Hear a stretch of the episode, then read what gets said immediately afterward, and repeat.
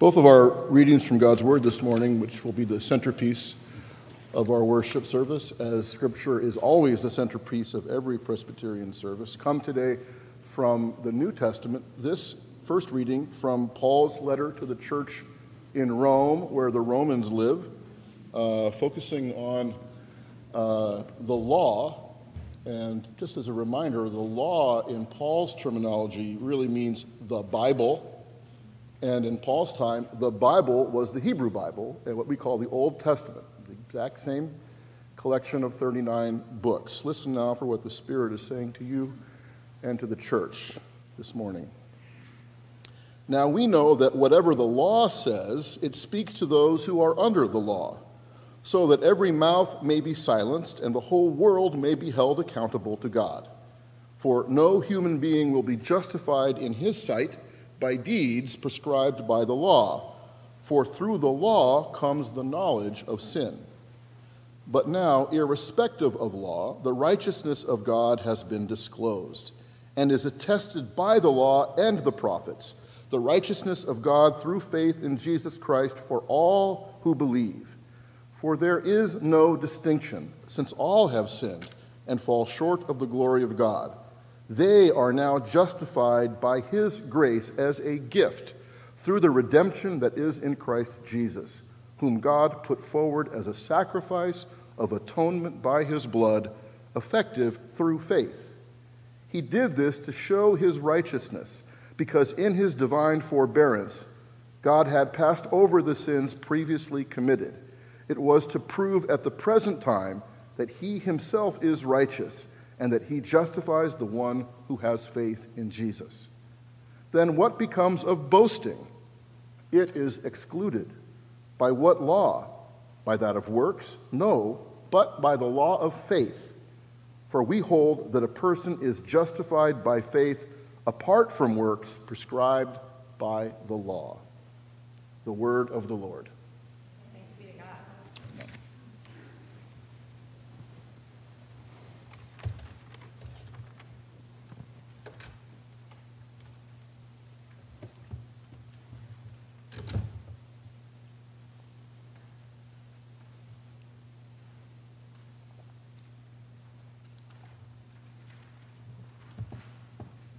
Today's gospel reading comes from the Gospel of John, chapter 8, verses 31 to 36.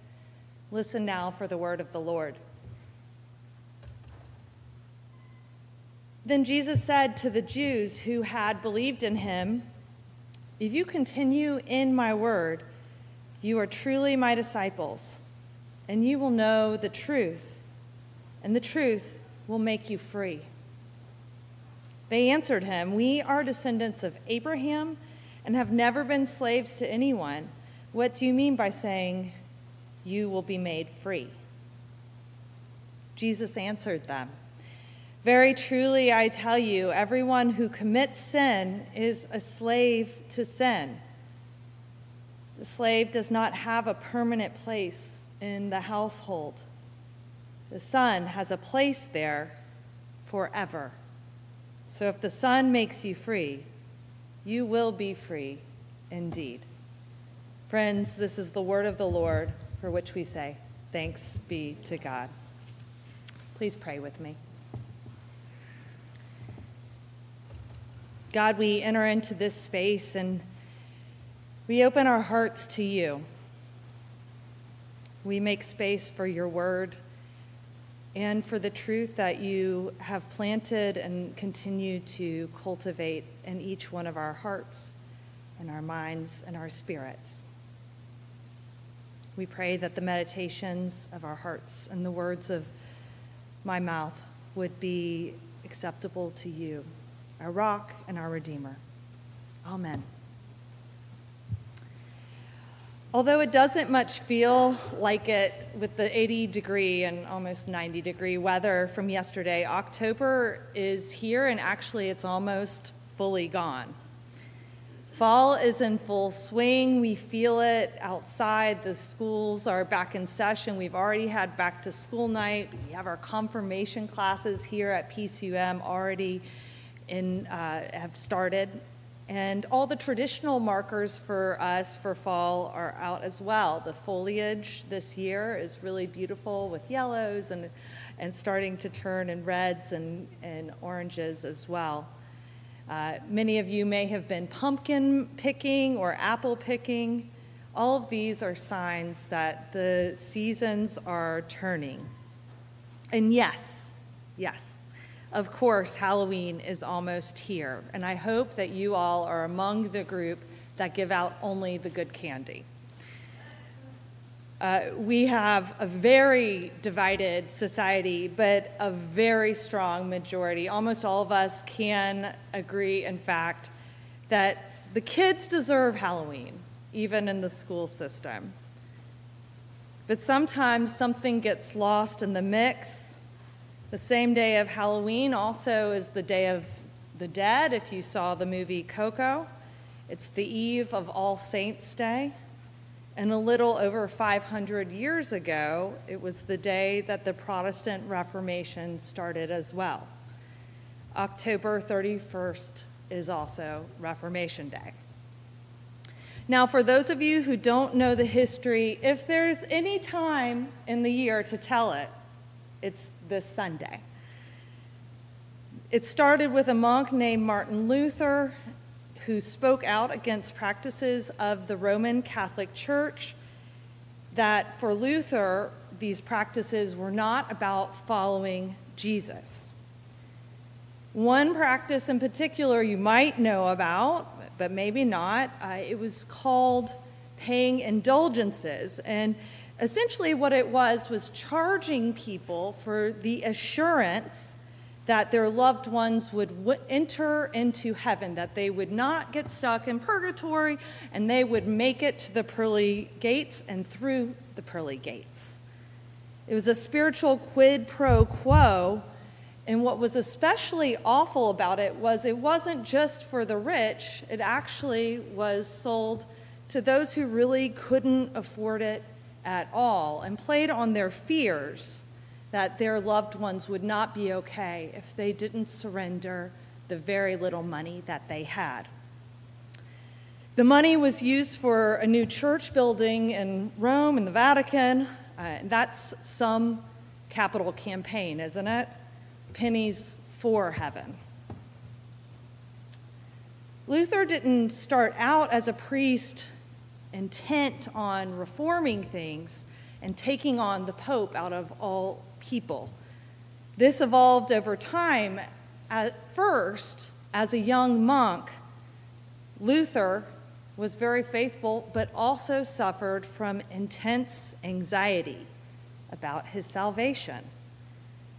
In the thralls of his anxiety, he turned to Scripture, he turned to our law, he turned to the Bible, and he studied it because he had the tools to do that, even though it wasn't in the common language. He knew the languages of the Bible, and he was able to study. And he found, through studying the book of Romans, which Greg just read from, that we are not saved by acts. We are not saved through our money. We are not saved through even our virtues. We are saved by grace alone. The more he studied, the more he became convinced of this, and the more objections he found with the practices of the church. It's not through the finances, but through faith. So he decided he was going to object, not in with an aim to create a new church, but to reform from within. And so he came up with objections, 500 to be exact, and he nailed them on the door of the Wittenberg Church in Germany the night before All Saints Day, knowing that All Saints Day, the next day, there was a lot of foot traffic, and that people would be coming to church and would see these objections on that very day. It all started with that act of protest, the overhaul of the church, and eventually the formation of our Protestant churches. That's why we're called Protestants, that act of protest meant that a whole arm of the church formed under this assurance, you will know the truth, and the truth will make you free. That's exactly where we start with our gospel reading today. Jesus is teaching, and he drops that famous quote that many of us have heard, "The truth shall set you free." For context, in this chapter of John, like in many of the Gospels, we see the leaders of the Jews had just told Jesus that his testimony was not valid. They were pushing back against his teachings and against what he was preaching, and they weren't happy with him. We already know Jesus was a rabbi, and he had followers, and he didn't really fit the mold in the way that the religious leaders had hoped. He still believed in the law. The law was the foundation of that community of faith. But he pushed people to really dig into it and not to take it in a black and white way, but to let the law become part of them and reform them and transform them. He was speaking to the ones who believed in him. He told them, if you remain true to my word, you will truly be my disciples. You will know the truth, and the truth will make you free. Truth, it seems, is controversial these days. We even saw that with Pastor Greg and the kids this morning. I also remember probably a decade ago now the controversy over the white and gold dress or the blue and black dress, and that all depended on perspective. By the way, it was blue and black. Look it up on the internet. But looking back at Martin Luther and Jesus and other truth tellers, we know truth has always been unpopular. Recently, I rewatched the movie The Big Short before it goes off of Netflix. And The Big Short is about people in finance who predicted the financial crisis of 2008. There weren't that many of them. The ones who did predict it made a lot of money. But the one line that stuck out in the movie was, "Truth is like poetry, and most people hate poetry." Father Richard Rohr, a Catholic priest in Albuquerque, New Mexico, would probably co-sign with that sentiment, because truth often can be inconvenient, and more often than not, it points to our own faults and it requires change. In this text, we hear Jesus talking about how sin can imprison us. It takes away our liberty. We are not fully ourselves when we are living in sin. Inevitably in life, I hate to be the one to tell you this if you don't already know it, we will mess up. We will fall down. We will not get it right. No one does it perfectly, and actually, perfectionism can be the enemy of the good. You might think it's bad news, but actually it's just reality. None of us get a pass. None of us do it all right, although sometimes we get addicted to thinking that we're right and thinking and being certain that we know what we're doing. It's how we deal with these moments of falling down, though. That's what marks us. That is what shows our character and who we belong to. In the suffering and that separation from God and from others and from ourselves, in that suffering, we also have an opportunity, an invitation even, to change and to transform. Or else, to not change, we can continue in the status quo. That's easier. That's the path of least resistance. The truth will set you free, but it does not mean it's easy. It's actually very difficult to live in the truth. Father Richard says it like this: Before the truth sets you free, it tends to make you miserable. I remember one particular priest that I met in Nicaragua a few years ago. I'm going to talk about something extremely Presbyterian right now, so just bear with me.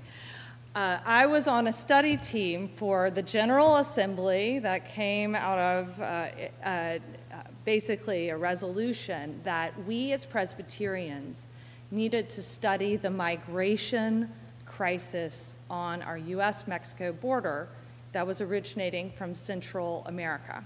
And we Presbyterians love to study things, and I think that's something really beautiful about Presbyterianism, is we like to think about things before we act. That's sometimes why we're called the frozen chosen.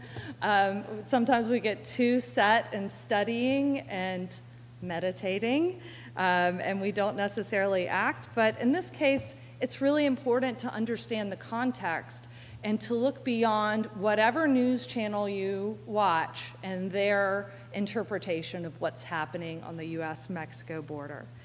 So I was on this study team with 4 other people. We did 2 trips to Central America, and we talked to all of the stakeholders. I like to say all. There were probably some we didn't talk to, but we did a lot of interviews. And we went to 5 different countries. And one of those countries was Nicaragua, as we say in English, is a population of 6 million people. For those of you who don't know much about Nicaragua, that's less than the state of New Jersey.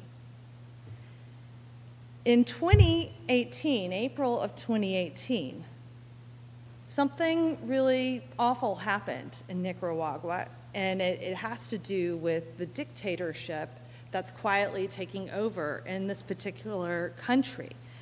There were demonstrations by students against the government after they had proposed changes to the social structure.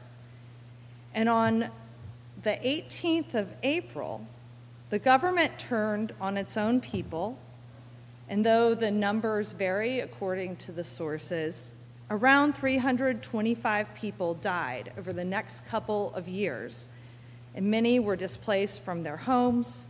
Between 80,000 and 100,000 fled to Costa Rica for refuge. Today, we're still seeing the effects. You will still hear people talk about the crisis that we have on the border, and there's still a lot of people who are hurting in that region. A lot of refugees who are leaving that area are even still arriving to places like New Jersey. While I was in Nicaragua with this study team that I was serving on, we met with a Catholic priest. His name was Father Chepe. And actually, there was a segment on him on NPR that you can look up if you're interested. But Father Chepe teaches at the University of Central America, and he was there on the day that the government turned on the students and started shooting and injuring and killing the protesters.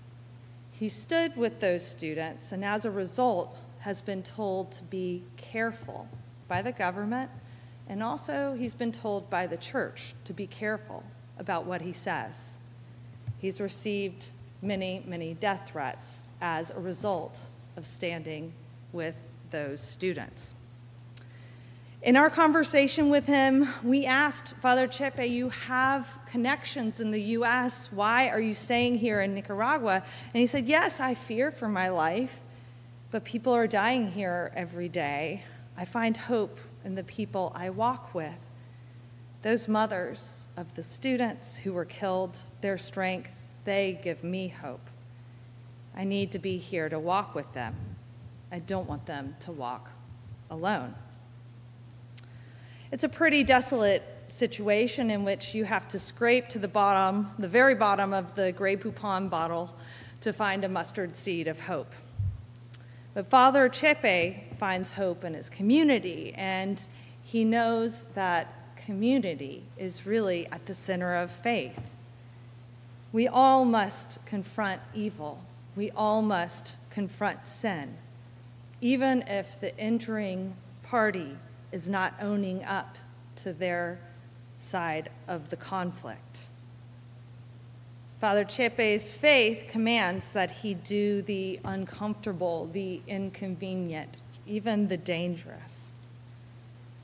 We as a team asked Chepe, what scriptures sustain you through all of this?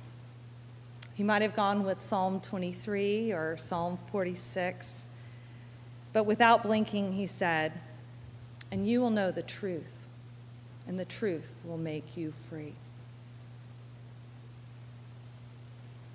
Today we overhear Jesus speaking to all of us and telling us he is the truth. He's the way and he is the life. Following Jesus' teachings, his word, that leads us to learn about ourselves, even the parts of ourselves and the parts of our community that maybe we don't want to see and maybe we don't want to know about ourselves. But Jesus does not leave us there. All have sinned and fall short of the glory of God. But we also have grace. And grace picks us up where we are, where we've fallen. Grace tells us that we can grow. Grace tells us that we belong in the kingdom of God. Grace tells us that we can bring other people too. You won't get it all right. I promise you that. We're not alone. We're never, ever alone. Jesus is our guide. Jesus is with us. And following him means that we're never going to stay the same. We must evolve. And yes, we must transform. If you follow his word, you will know the truth. The truth might unveil inconvenient things. The truth might command you to change. Yes, it's true. The truth shall set you free. As we move into stewardship season, it's a time to reflect on what is true here at PCUM. None of us are ever going to spiritually manipulate you to give money to the church. There's no quid pro quo. You can't give any amount of money to get spiritual favors. That's not how this works. Stewardship is about grace. Stewardship is about a response to the love that we receive, that we are rooted in. Stewardship is about giving thanks for this community that has nurtured your faith. It's giving thanks for this community that we don't have to walk alone, and actually we cannot walk alone. Stewardship is about holding each other accountable. Stewardship is about calling each of us into confession and forgiveness. Stewardship is about learning about the truth, being rooted in the truth, and letting the truth set us free. Stewardship points us to Jesus. We give thanks for the things that are true about this community. God is here. God is love. We are called to that work of love and forgiveness for all the days of our lives. Sin exists, but grace is bigger. Truth makes us free. In this season, this is a time to reflect on investments we all need to make to continue this work. God is the same yesterday, today, and forever.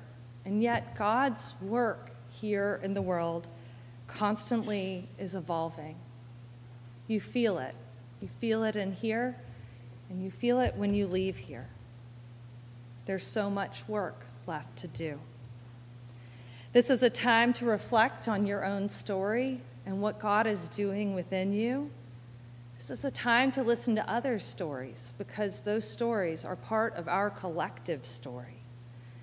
This is a time to discern where God is in all of it and how we respond faithfully, not just financially, but I should say this, yes, financially.